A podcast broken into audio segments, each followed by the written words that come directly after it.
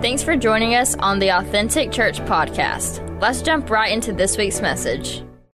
But if you were here last week, I told you guys that we were starting a brand new series that's going to be in your grill a little bit, okay? It's going to share some truth, and it's going to be some hard truths, but through that truth, we're going to see freedom and deliverance in our life. And so it's worth it, right?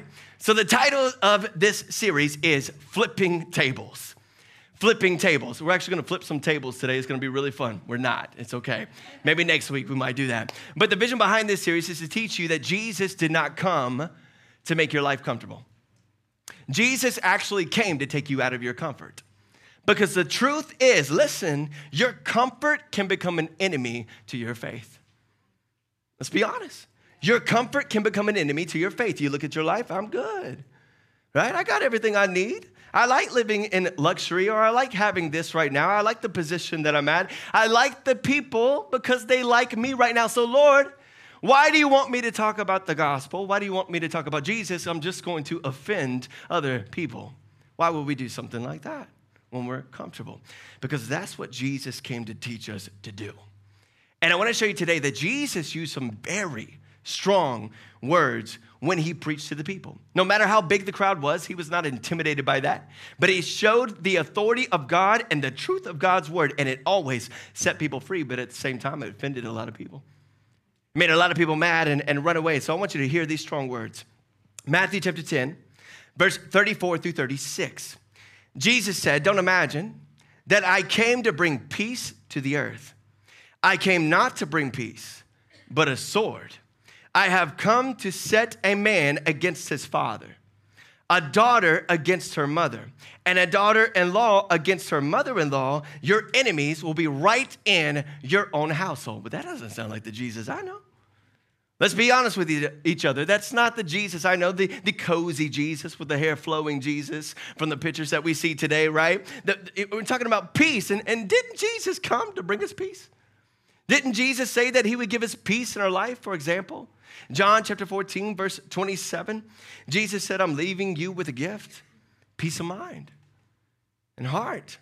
And the peace that I give is a gift that the world cannot give. So don't be troubled or afraid." That's the Jesus I like. So why would Jesus say the opposite, or it seems like the opposite? Do they go against each other? No. Here's what Jesus is saying. I want to make it very clear. Jesus is saying, listen, I came not to bring you peace with this world, but I did come to bring you peace with the Father. I came not to bring peace between you and this world, because this world is going to hate you for following me. You're going to look different from this world. You're going to be set apart. You're going to be made holy, right? You're going to be different. You're going to live for the Lord while the rest of the world is living in darkness. But Jesus came to make us right with the Father. Romans chapter 5, verse 1. Therefore, since we have been made right in God's sight by what? By faith. By believing in Jesus, we have been made right. And because of that, we now have peace with God over our eternal salvation. Because before this, before Jesus showed up, when you look in the Old Testament, there were a lot of rules and regulations just to get into the presence of God, the Holy of Holies. You had to be a priest. And it had to be at certain times in certain ways. Otherwise, you come into the presence of God the wrong way. Guess what? You die. Because the presence of the Father is so strong. You do it wrong, you die. That's how powerful he is. So Jesus came, and when he was crucified upon the cross, he ripped the veil in two, meaning now we can go directly to the Father. Meaning now you can pray about everything that you are concerned about. The worries and the anxieties and the stress and the things that you're dealing with. God, I want to love people, but I don't like this person. Please help me. Or God, I want to be happy today, but I don't want to go to work. God, I want to be in a good mood today, and I want to share your gospel. But to be honest with you, Lord, I don't even know what to say. I don't even have the words. Can you speak through me today? You were called to be a light in the darkness. But because of that, the world is going to hate you. The world will not make peace with you because you're not living for this world. John chapter 15, verse 18, Jesus said, listen, if the world hates you, rejoice. Why? Because remember that it hated me first. The world turned against me, so you better believe you're doing the right thing when everybody starts to talk about you, when everybody starts to persecute you now and they start talking about who you used to be because you've changed so much, they can only bring out your past. Man, that was good. Y'all need to write that down, right? You've changed so much, they can only bring out your past. But what Jesus was saying, listen, this also means that there's going to be problems, maybe in your household, because you're following me. A father may turn against his own daughter because his daughter believes in the Bible. It's happened. There's been so many people that have come into this room asking God for healing, praying for their parents because their parents do not believe in Jesus. And they make fun of them every time they go home. Can you imagine? So many of us have been privileged in a way that we grew up in Christian homes. And so a lot of us are used to our parents encouraging us to pray. But imagine growing up in a home where everybody mocks you, even your own parents, for believing in Jesus. But Jesus was saying, listen, a father will be cruel to his daughter. Friends are going to turn on you, by the way. They're going to say that you're not who you used to be. You're not fun anymore. You don't want to go out. You don't want to do the things that you used to do. So you've changed a lot. Thank God I've changed. Because it looks fun on the outside, but so many of us were miserable in that past life, right? We were just following everybody else, but on the inside, we were dying. Nothing was fulfilling us, and now you're not living in sin. Why? Because you're free by the blood of Jesus, but your friends may not understand that. And they're going to live a completely different life from the life that you're living right now. That's okay. Love them from a distance. Love them from a distance and tell them, listen, I got to go this direction because I'm following the Lord, but I know you'll be that way too. You just show them an example. Because sometimes we get frustrated and we start to condemn them. We say, well, you need to get your life right. No, no, no. You don't have to say it. Just let God do it and live for the Lord. And they're going to see that example, and then they're going to want that example because they're going to see that you have peace when they're frustrated with everything going on in the world today. But not only that, but you may experience family hatred, even persecution and division. Your family may be split up because of your relationship with the Lord, and even in extreme cases, you may lose your life to follow Jesus. That's what Jesus was saying. He said, listen, I come not to bring you peace with this world because this world is cursed. It's full of sin. They don't know the love, but you know the love of the Father because now you have peace with the Father because of me. This world is covered in darkness. What I love is this, that Jesus came to expose the darkness with the light. Everywhere he went, he exposed the demonic powers of the enemy. He exposed hypocrisy. He exposed the religious leaders and their actual hearts because from the outside, they looked like they had it all together. They looked like they were perfect, but Jesus called them out many times because their hearts were far from the Lord. Jesus always exposes the darkness with the light.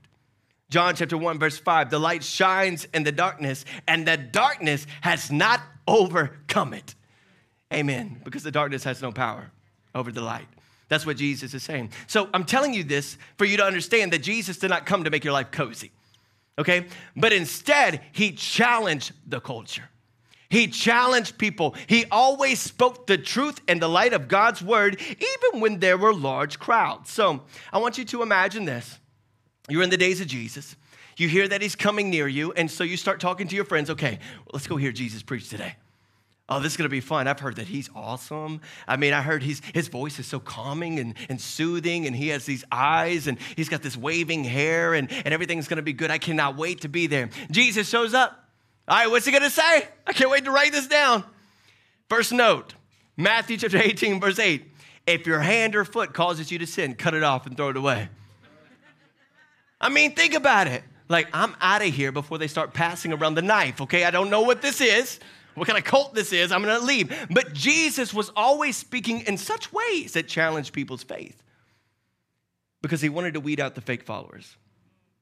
We're in a culture today where it's all about who follows us and who we follow, right?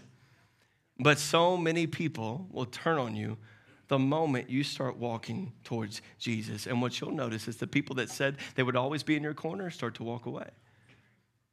But here's what the Lord has taught me in the seasons of ministry and seeing people walk away, the Lord's promise still stands, and he's always with me. He's always with me. No matter how many people lose sight of the vision in the end or walk away from the presence of God because of the trials, because of the things that they experience, because of things they don't like, because it's not as cozy as they thought it would be within ministry. Listen, it doesn't matter. God has never left me. And God will never leave you. Keep walking by the promise because that's what he has for you. Come on. But Jesus was always exposing these things. And so I want you to also imagine, like, what if you were a disciple of Christ? There are many times that Jesus had very large crowds to come hear him teach. In fact, one of the largest crowds that Jesus had was when he multiplied the bread and the fish, and they believed that he had around 20,000 to 30,000 people show up. 20,000 to 30,000 people came to listen to the teachings of Jesus. And that's why the disciples were looking at Jesus crazy, like, Jesus, you think we could feed all these people? There's no way. We don't have it in the church budget, right? There ain't no way we could do something like this. But Jesus multiplied the bread and the fish. He provided in a crazy supernatural way. Guess what? That's what it'll do for you. There are times that you look at your situation, your environment, and what you're going through, and you're saying, God, there's no way. I can't do all of this. But you give yourself over to the Lord, he will always multiply the blessings. He always multiplies. Because it impacts the kingdom of God and he takes care of his people. Remember, we talked about it last week. Give us today our daily bread, meaning every single day you should depend on the Lord to provide. And he's a good father. But 20 to 30,000 people showed up to hear Jesus' teachings. And we know this because there were at least 5,000 men in the crowd. John chapter 6, verse 10. So they all sat down on the grassy slopes and the men alone numbered about 5,000. So I was thinking, in today's time, the disciples would have said something like this. Oh, Jesus, there's a lot of people showing up. We should have at least 3 to 4 services, right? We should get some more campuses. We got some more followers coming in, right? This is exciting because that's how they felt. Wow, my voice got really high. That's how they felt. Lord, be with me. I got into that one. Sorry. It's my birthday. You can't make fun of me. Anyway. But that's how they felt. They were excited to see all these new followers coming into what Jesus was doing. And so soon after that, Jesus had a confrontation with some religious Jews, and he said something that offended a lot of people. John chapter 6, verse 53. So Jesus said, again, I tell you the truth, unless you eat the flesh of the Son of Man and drink his blood, you cannot have eternal life within you. And I'm sure as a disciple, you would be like, all right, Jesus, we're getting weird now. Like you're scaring people. And he did. He offended them. In fact, there were many rumors about the early church in the beginning that they were cannibals because of what Jesus said about communion, which we know was signifying his body going to the cross, dying for our sins, his blood being shed for us. But that's all they heard. So they started saying, all right, these believers, these people that believe in the way, well, they eat each other, okay? So I don't want any part of that. But Jesus was not only offending the religious leaders, he offended the people that just started following him. I want you to see this. John chapter 6, verse 61 through 64. Jesus was aware that his own disciples were complaining. So he said to them, does this offend you? I mean, can you imagine Jesus standing in front of you? And Jesus saying, did what I say, did it offend you? Do you not like the truth? We do that with God many times. God says this relationship, not for you. Oh, I'm offended. I like it. It's not healthy.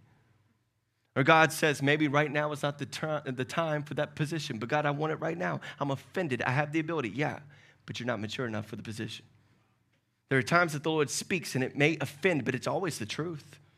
The Lord always speaks the truth.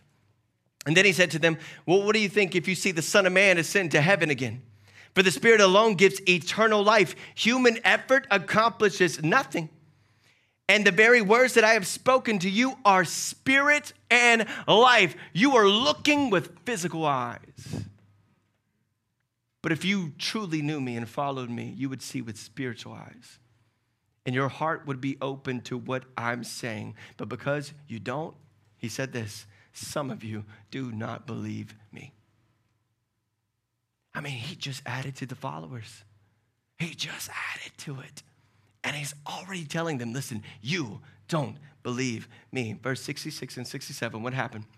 At this point, many of his disciples turned away. They left. They didn't like what Jesus had to say, and they deserted him. Then Jesus turned to the 12 and asked, are you also going to leave me? And of course, we know today that the 12 stayed.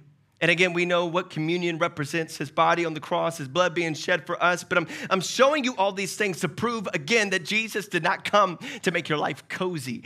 When I see Jesus, I see somebody that would flip tables when needed. Jesus will come to disrupt your comfort if it's making you feel stuck in the sin that is in your life. Because the truth is, we can also become comfortable with the sin. I'm comfortable with this area of my life. That's just who I am. You ever heard that before? This is how I talk. This is who I am. This is where I come from. No, you need to be set free by Jesus Christ. Why? Because you're born again.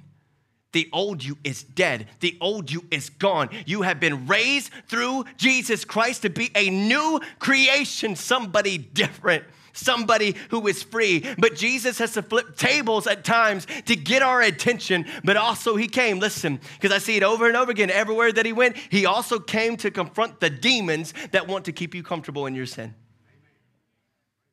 Look in the scriptures. Everywhere Jesus showed up, yes, he performed miracles, yes, he performed healings, but he also cast out a lot of demons, and they had never seen that before. So the title of today's message is this: Overcoming Demons. Overcoming Demons. And by me saying that title, some of you are already looking at me like, oh, what day did I come on? I don't know if I want to hear this message, but I promise you, this is going to strengthen your faith. And I want to show you today the authority of God, how you can be set free from some of the things, listen, that have tormented you for over 20 years, 30 years, that have been in your life and held you back from the promises of God. You can't be free today because of Jesus, all right? And I'm gonna show you 3 points as well.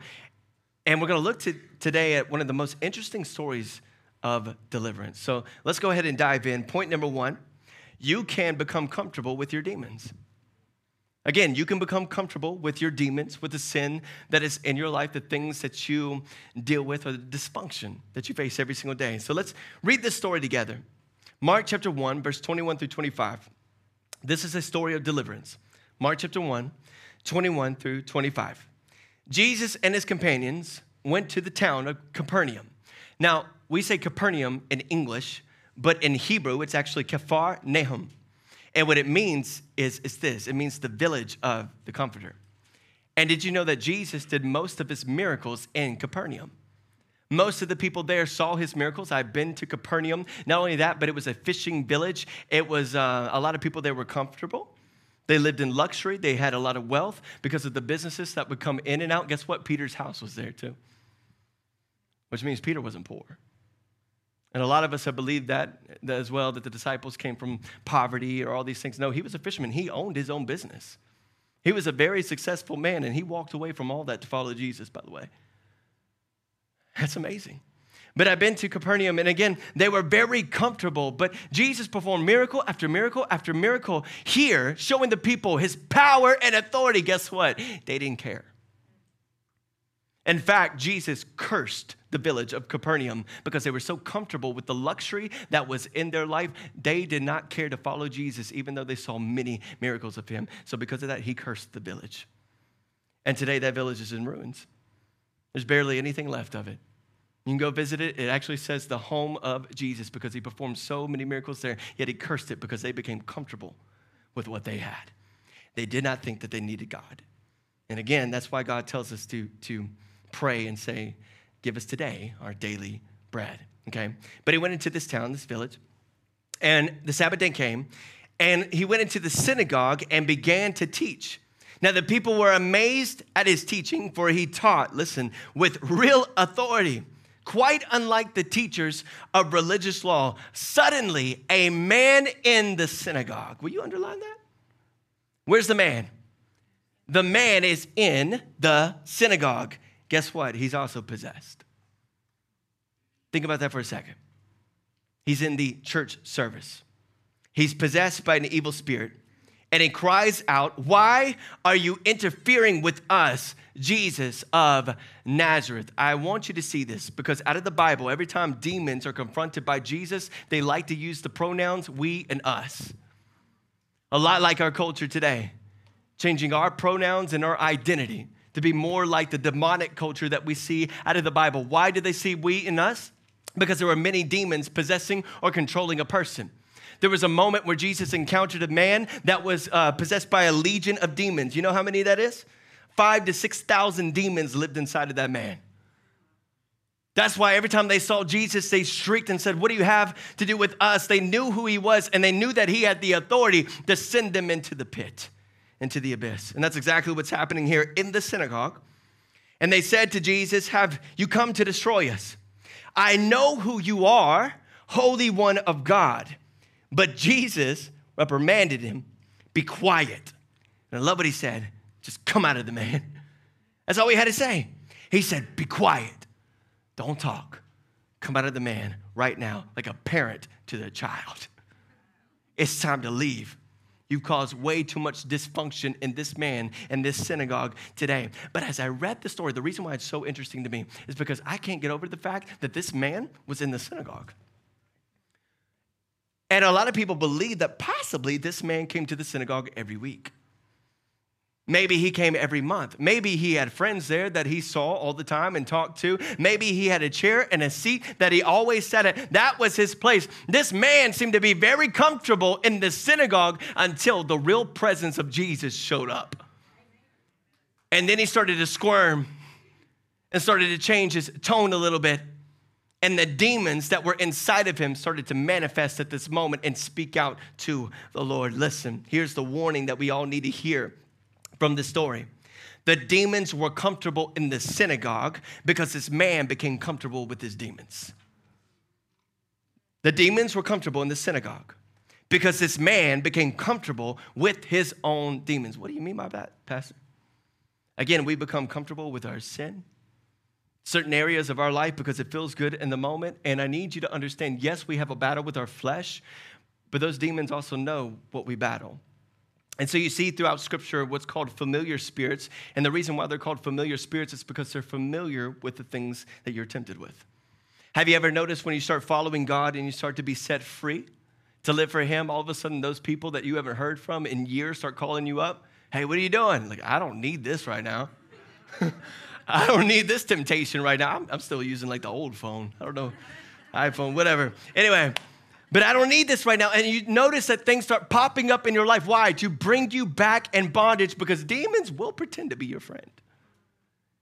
They'll pretend to speak to you and put thoughts in your head, because Paul also said the war is over your what? Your mind. How you think is how you live. Your perspective can change everything. And so if you start to believe, okay, you can be content in the sin in your life, guess what? Demons never get evicted. That's what we see here, this man in the synagogue. The demons were not evicted until Jesus showed up. They will pretend to be your friend. 2 Corinthians chapter 11, verse 14. Paul said, "I'm not surprised, for even Satan disguises himself as a what? As an angel of light. He will pretend to give you hope, but it is false hope." So it makes me wonder. And here's the burden that came on my heart as I read this and really started to study. In the American church today, how many demons are comfortable sitting in our services? Let's be honest. In the American church today, how many demons come every single Sunday sitting in our services laughing because there's no power or authority to set that person free? There's no repentance, there's no change, there's no power of God, there's no presence of Jesus, there's no presence of the Holy Spirit. It becomes a show, what I like, what I don't like. I like the coffee, I don't like the carpet, and you just go in and out of the church. And that's it. That's all. And I realized for most of our lives, and guess what? That was me too for a very long time. I was just going through the motions. I really didn't care. I was just here because I thought I had to be here, right? I was in church because I thought I had to be in church. And so there were things in my life that held me in bondage that took me coming to Jesus for those things to be set free. But we don't like to be uncomfortable. Let's be honest. We don't like to walk down to the altar. We don't like to be honest and say, "Hey, I need prayer today because somebody left me." or I'm really hurt in my heart, or I'm really struggling at school, or I'm really contemplating suicide right now because of the depression that is in my life. We just come in here with a fake smile with the demons we had, and we leave right back with them. Because we're going through the motions. No risk at all, just comfort. I'm here to tell you today, it is fake comfort. It's not real comfort for your life. It is counterfeit comfort. 2 Thessalonians chapter 2, verse 9 reveals this about the end days. This man, talking about the Antichrist, will come. He will do the work of Satan with what? With counterfeit power, meaning fake signs and miracles. The enemy does not have the power, the same power that God has. He fakes it. He pretends. He pretends he's just as powerful, but he's nothing. For Jesus said, I watched him fall like lightning from the kingdom of heaven. So all he can do is mimic what is of God and pervert it. Okay, so he comes with fake signs and miracles. And he will use every kind of evil deception to fool those on their way to destruction because they refuse to love and accept the truth. Notice right here, this verse, the enemy doesn't make them refuse. They choose to refuse. Why? Because they're offended by the truth, by the light that would set them free, because it looks different from the world and the culture that they live in, and it sounds different from what everybody else is saying. They refuse to love and accept the truth that would save them. Demonic spirits bring counterfeit comfort into your life, short pleasures of sin. Let me just show you a couple examples, or talk about a couple examples. The first one can be sexual indulgence. In the culture we live in today, let's be honest, everything you see on TV, the commercials, everything that just pops up in your face is sexual temptation every single day. You open your eyelids every day. And you hear voices in your head saying, you don't need love. You just need a night of passion, right? I mean, that way nobody can break your heart and you can just go ahead and go this way. Who cares if you're lonely? This will make you feel better right now. Go ahead and pursue what everybody else does. So you must be different. If you don't think this way, something must be wrong with you. And what happens? You think that your heart won't be broken, but it's shattered. Your soul becomes broken. Mentally, your identity becomes lost because you become attached to somebody who wants no part of you. Because that's what the enemy will do. He will lie and give you counterfeit comfort in the moment. What about a high? Getting high. Drunkenness, right? Because I see a lot of people come into the church and just say, you know what, Pastor, I love the Lord, but I can't deal with the pain that I feel. I seriously can't deal with the heartache that I'm going through, the anxiety that I feel. You don't know what they said to me. You don't know what they did to me in my past, and there's just something inside of me that's hard, and I don't want to release it. And so at least when I go to the substance, I can numb it in the moment. I feel better in the moment. I start to forget about it, yeah? How many mistakes have you made, though, when you were under that substance? How many things did you say that now you regret because you were under the influence of something else, something that was spiritual? I want to show you something that gave me a revelation a long, long time ago. I remember when God showed me this. Look at Galatians chapter 5, verse 19 and 20. Galatians 5, 19 and 20. It says, when you follow the desires of your sinful nature, the results are very clear. Sexual immorality, impurity, lustful pleasures, idolatry, sorcery, hostility, quarreling, jealousy, outbursts of anger, selfish ambition, dissension, division, and so on. But I want you to notice this today, the word sorcery. And the word sorcery in the Greek is actually the word pharmakia, which is where we get our English word pharmacy. Because in this context, what it's referring to are drugs, poison, harmful drugs. Because what they would do in the ancient days, and they still do today in pagan worship, they would go through rituals they didn't want to go through. They would sleep with people they didn't want to sleep with. Even some would sacrifice their own children. And so to be able to do such a horrible thing in their life, they would get a high. They would become so intoxicated they didn't know what they were doing anymore because they were under the influence.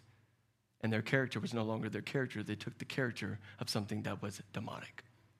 In other words, they would get a high to open up the doors to communicate with demons, to not feel bad about the things that they were doing. No surprise, in our culture today, that's all we see. This is fun, right? Until you lose everything. Until this becomes an addiction that you can't get away from because you can't even believe that you can have fun without it or that you can cope without it. Some of us become so good at pretending like we're sober, like we don't have it in our life. Nobody would know, and you hide it. But on the inside, I'm telling you today, Jesus knows. You can't hide it from God. And he knows the hurt and the pain that is inside of your heart today, and he wants to set you free. He wants to set you free from these things. But we're looking for comfort. So my question is this, though. Where does real comfort come from? It doesn't come from this world. It comes from the Holy Spirit. And we see this out of John chapter 16, verse 7. Jesus said to his disciples before he went back into the kingdom of heaven, he said, but I tell you the truth. It is to your advantage that I go away. For if I do not go away, the helper, the comforter, the advocate, the intercessor, the counselor, the strengthener, the standby will not come to you. But if I go, I will send him, the Holy Spirit, and he will live inside of you to bring you comfort. Now you may be saying, but Pastor, I thought you just said Jesus came to disrupt our comfort. Yeah, in this world. But the Holy Spirit will give you comfort to make it through every trial, every bit of persecution. Even when your family disowns you because you believe in Jesus, the Holy Spirit will say, guess what? I'm here. I'll hold your hand through it. I know this person left you, and I know that hurts, and I know that stings, and you never thought they would leave you, but the devil's got them right now. But guess what? You keep praying for them. Because Jesus met you exactly where you are. Guess what? Jesus can meet them too, exactly where they are. You don't give up hope on that. You keep praying for your family members, keep praying for your children, keep praying for them, but you got to follow God. And so Jesus will give you comfort, but the Holy Spirit, the Spirit of God living inside of you to get you through every trial. And people will look at you like you're crazy. Why are you smiling? Everything's going wrong in your life because I got a peace from God. And he already told me what's going to happen in the end. So I don't care what happens today because I already know the victory is in the end because of Jesus. So again, the Holy Spirit brings true comfort into your lives to get you through trials, not to stay away from them. But this also leads to my second point, which is this. Open wounds can create open doors. Open wounds can create open doors. And so when we talk about this topic, many Christians have this question. Here's the question. Can a Christian become possessed? Because that's our fear, right?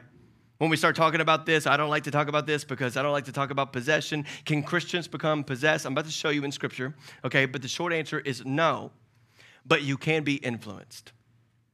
You cannot be owned, but you can be influenced. And I believe a great example of this is the difference between Peter and Judas. Peter had a relationship with Jesus. Peter loved Jesus, but Judas did not have a relationship with Jesus. Judas loved what? He loved money. He worshiped money. Jesus made it very clear. You want to serve two masters? You can. You're going to love one. You're going to hate the other. Meaning, that's exactly what Judas did. He started to pursue this worship of money, so therefore he betrayed Jesus. And so we see in this life that Peter, loving Jesus and wanting to do the right things, was still influenced by Satan.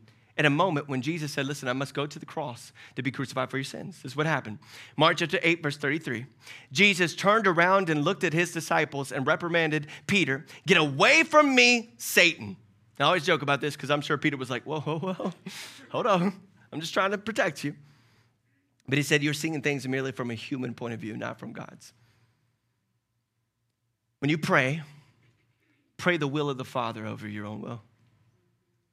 Because bitterness of not getting your way in the moment can sometimes lead you away from the Lord and be influenced by the enemy.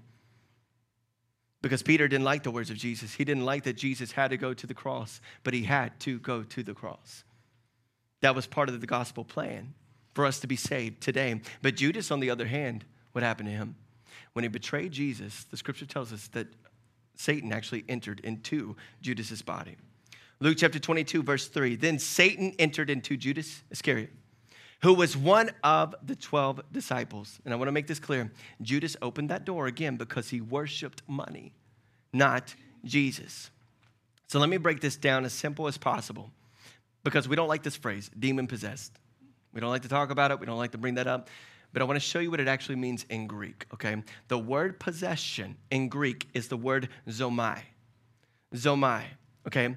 It does not mean ownership, meaning it doesn't mean that the devil owns you, that demons own you, okay?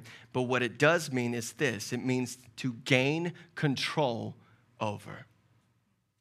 So even as a Bible-believing Christian who is saved, there may be areas in your life that demons won't control over, to influence in your life. And again, this is the reason you have struggled maybe with this addiction or this area of your life for the last 20 years. 30 years, 40 years, how long has it been for this one thing in your life that nobody knows about that you keep running to the Lord, set me free, set me free, set me free, but it just feels like you can't be set free, and you start to believe the lie that the enemy owns you in this area, but he does not own you, God owns you. God has set you free, but these demons want control, and I've seen it, listen, I get it, I've seen it on both sides, both extremes. I've seen some Christians say everything is a demon. Like, my washing machine broke. That's a demon. Like, my house fell apart today. Things happened, and that's a demon. And now I failed my test today. That's a demon. No, you didn't study, okay? Let's be honest. You didn't study at all. That's why you failed the test. But at the same time, I've seen Christians say, well, it's not a demon. I don't know if I believe in that stuff. Listen, it's real. It is very real. This is the spiritual battle that you face. Ephesians chapter 6, verse 12. We're not fighting against flesh and blood enemies, but against evil rulers and authorities of the unseen world, against mighty powers in the dark world, and against evil spirits in the heavenly places. I didn't write that, God did. So God is trying to open up your eyes to see the spiritual warfare that is ahead of you. We fight real demons, but also we fight our flesh. Our flesh craves sin. So demons know that, and they'll bring temptation into our life. But again, you're not owned by the enemy, you are owned by God. But I realize when it comes to this, listen, when we see like full possession out of the Bible, you have to understand that these people really opened up some doors, okay? And usually they were involved in witchcraft, and they worshiped in this way, and the pagan worship and these idols, so they allowed themselves to become so controlled by these demons that were in their life, like the man with the legion of demons. But at the same time, I do want to say this, be careful, because there can be open wounds in your life that you haven't allowed God to heal. And that can also be an open door for the enemy to attack. Let me just give you an example through a story. When I did evangelism, there was a woman that came into our ministry, and she was very real and open. She came up to me and my wife, and she said, listen, I'm struggling with demonic oppression. And she was scared to tell us because she didn't know what we'd think about her. I think when we bring this up, sometimes we think, well, that's only for the weird people, okay? She wasn't weird at all. She was completely normal. She was an amazing woman, and she was in tears telling us her story, how she would go home, and she didn't want to go home because the home felt just chaotic and dysfunctional. Her family was atheist, abusive. A lot of things were going on in the home. There were things in the home that just full of darkness. Every time she was there, she felt darkness. And it got to a point in her life where she started to see things manifest, and she started to feel things and hear things. And I also want you to know she was not a believer yet in Jesus. Here's something crazy though. I do remember her telling me this. She said that the demons would lie to her and tell her Jesus isn't real. And that blew my mind. You're telling me that the demons are trying to convince you that Jesus isn't real, but yet you're seeing demons in the fight that we have today. And so we prayed over her, and we really helped her through that. And I remember one night we were all together within the ministry, and one of my pastor friends came up to me and said, listen, I just noticed tonight she has not said the name of Jesus, and I don't feel like she can. And so I said, all right, let's pray over her. And I went up to her and said, hey, look, it's been a little while. I just want to pray over you, just see how you're doing and how everything is. She said, okay. Started to pray over her, and immediately she told us she felt anger and she felt rage, like immediately. And then I'll never forget what she said next. She pointed at me, and she said, it does not like you. Now, I'm gonna be honest. Like me, just me, I would have been like, all right, I'm out of here. Good time, guys. Thank you for inviting me, right? But when I tell you, the power and the authority of Jesus was so strong, because we see that out of the Bible. Every time Jesus shows up, the demons feared the Lord. Jesus would shut them up, right? Jesus would cast them out. The presence of God was so strong. And I will never forget this, because as soon as she said that to me, it's like I felt the presence of the Lord speak through me. That's because I'm covered in the blood of Christ. Immediately, that's what I said. And we started to pray over her, and we had authority over this demonic oppression in her life. With that being said, though, it took time for her to be healed and set free. Why? We had authority over the enemy, over the demons that were in her life. But why did it take time for her to be healed? Because there was an open wound. And she was sexually abused in her family. She had a lot of hurt, a lot of rage, a lot of anger. And she felt alone. And that's what was holding her back from truly running to Jesus.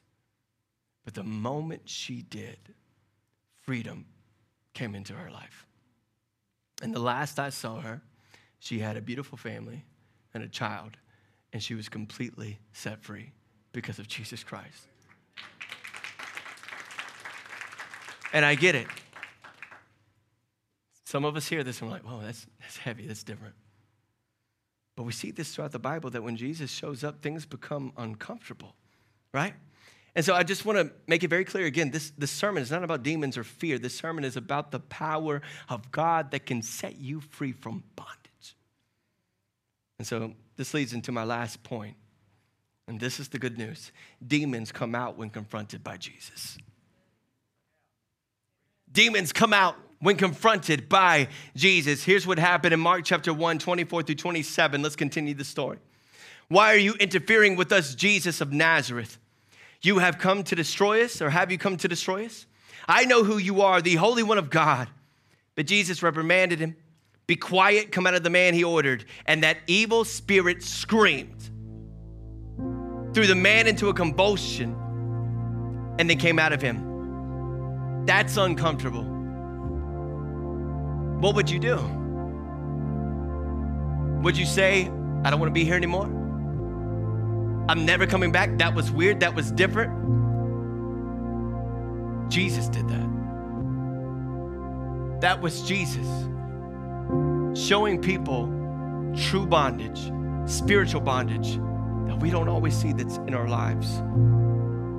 And so this demon tried to put up a fight, but the evil spirit screamed, threw the man into a convulsion that came out. Amazement gripped the audience, and they began to discuss what had happened. What sort of new teaching is this? They asked excitedly. It has such authority, even evil spirits obey his orders. And again, let me say it like this. In the Bible, when Jesus shows up, demons have to shut up. Let me say that again. When Jesus shows up, demons have to shut up. Mark chapter 1, verse 34, so Jesus healed many people who were sick with various diseases, and he cast out many demons. But because the demons knew who he was, he did not allow them to speak. Be quiet, he said. And there's times in your life where the enemy will try to whisper in your head, attack your mind on your thoughts, your beliefs, and put doubt in your mind. And you can tell the enemy to leave. These demons have to shut their mouth in the name of Jesus. And I started to think about this story, and I wonder, well, I've heard this before, and it was really interesting to me. Ask the question, did Jesus have to yell it? Like, did he yell, come out, really loud, in front of everybody and make a scene? I don't believe he did. Because true power can also come through a whisper, right? Because Jesus knew that the people could not know who he was yet, not fully. That's why he told the demons to be quiet. And so I wonder if he whispered, be quiet. You ever been in trouble with your parents? And there were times where they would whoop you or take you by the ear or whatever, and you knew you were gonna be okay, but the moment they whispered to you, like, wait till we get home. You knew you were going to die, okay? Jesus said, come out. It wasn't comfortable, but it brought freedom. And so in your life right now, there's sin in your life that will not come out unless it is confronted by the authority of Jesus Christ. So what are you holding on to? What are you embarrassed about? What holds you back? What makes you ashamed? What do you keep running back to that's sin in your life? And the scripture describes it like this, like a dog going to eat vomit, because that's what it's like in the spiritual world around us. Jesus said, come out. And I gotta be honest with you, because when I started this sermon, I thought, all right, flipping tables. I'm gonna start in Matthew chapter 21, which is where Jesus flipped tables. But God led me to all this first to show me a revelation in Matthew chapter 21, because what I'm telling you is that we can become comfortable with the chaos and dysfunction around us. We can become comfortable with our sin. We can become comfortable with the demons that want to control us and tear us down. This dysfunction disrupts your worship every time you come into the house of the Lord. Do you understand that? It pulls you back, and it says in your mind, you're never gonna be good enough or freed from the things in your life, but it holds you back. And so now I wanna show you this in Matthew chapter 21. Here's the revelation I got, verse 12 and 13. Jesus entered the temple and began to drive out all the people buying and selling animals for sacrifice. He knocked over the tables of the money changers and the chairs of those selling doves. And he said to them, the scriptures declare my temple will be called a house of prayer, but you have turned it into a den of thieves. The sellers were robbing the people outside of the temple, and a lot of us know that part of the story. To buy a pair of doves, it was around 20 times more expensive than buying doves somewhere else. That's why they were robbing them. That's why Jesus was upset. And so we look at the scripture and we say, yeah, I get it. I see why Jesus was upset with them, but can I give you a revelation too? Jesus was also upset with the buyers, with those who were buying the product. Again, the scripture says Jesus began to drive out the people who were buying and selling, because the buyers were also guilty with becoming comfortable with the thieves that were around them. Jesus said this will become a house of prayer because the Gentiles could not go into the temple. So they would come on the outside of the temple to pray. But guess what? They couldn't pray because of the auctioning that was taking place, because of the selling and the buying and all these things and how loud it was and all these things that were taking place. They could not pray. It was too loud. It was too distracting. All these things were happening. And Jesus said, listen, this is to be a house of prayer. People have truly come to pray to God and be in the presence of God. But you come here knowing you have come here for repentance, but you don't really care. You see what they're selling. It's 20 times the price. But you're so lazy in your repentance. You would show up last minute, buy the product, go in there and do what you do, and leave and not care about the thieves that are at the house of God. The buyers were just as guilty as the sellers.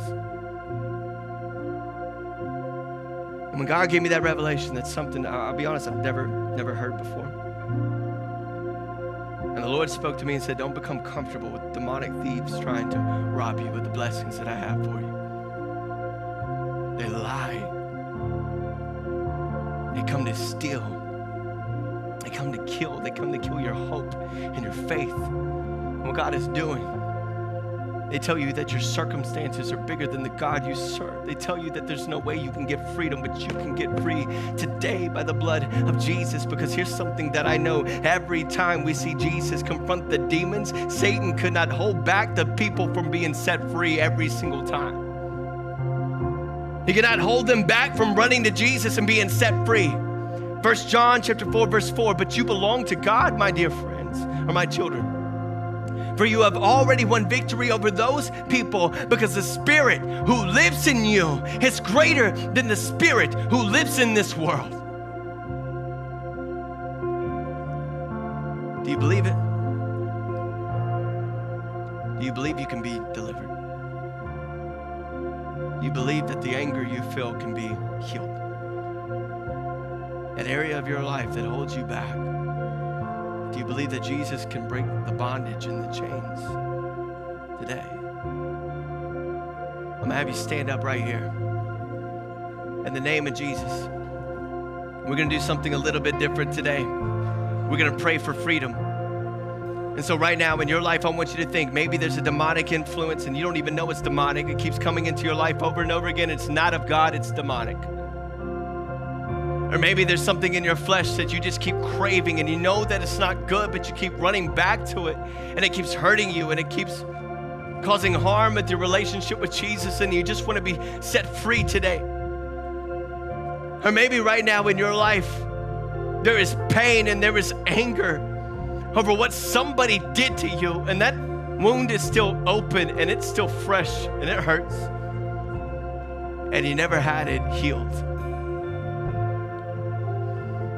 I'm asking everybody in this room, if you're able, will you hold your hands up to the Lord?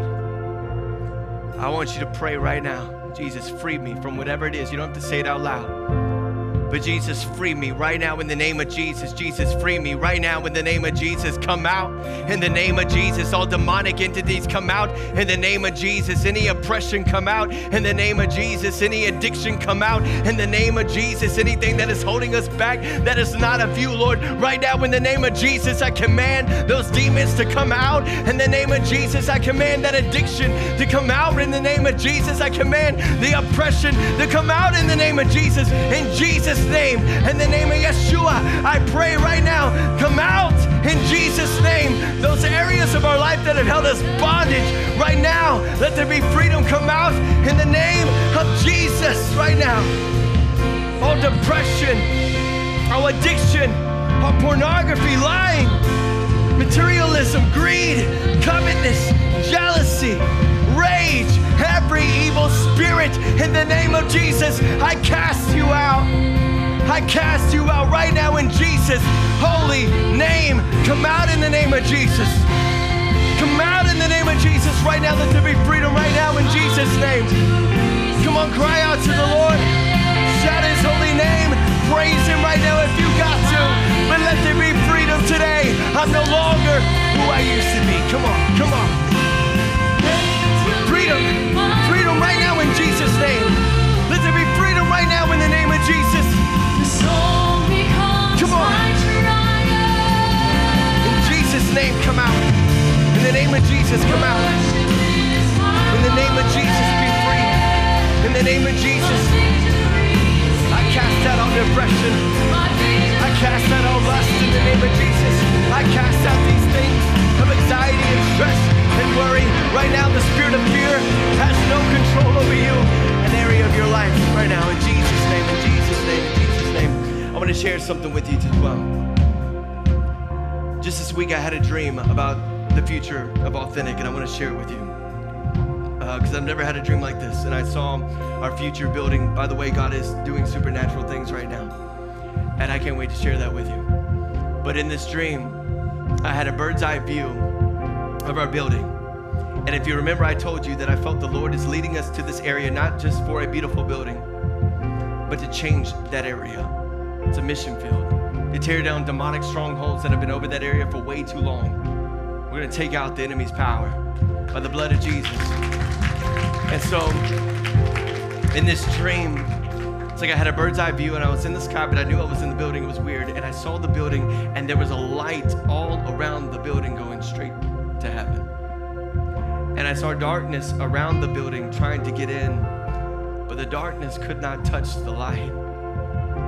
And the darkness could not get into the building. And then right before I woke up, it still hits me pretty hard. The Lord allowed me to hear what was happening inside of the building, and it was the sound of just pure worship. Pure worship. And I could just hear voices, so many voices singing worship to a holy God. And because of that, the light was keeping the darkness completely away. And I say this, come on, can we say amen to God? And so right now, with that being said, as we pray, I declare right now over this city in the name of Jesus, this is God's city in the name of Jesus, that God is going to do supernatural things in this city, that every bondage right now, every principality that has built walls around this city, God, I pray, Lord, that the churches come together. Not just our mission, but every church in this area, God, comes together and we start fighting the enemy. By the name of Jesus, I pray, Lord, that those strongholds come down. God, I pray, Lord, that those walls fall, for this is God's city. This is your city, oh Lord.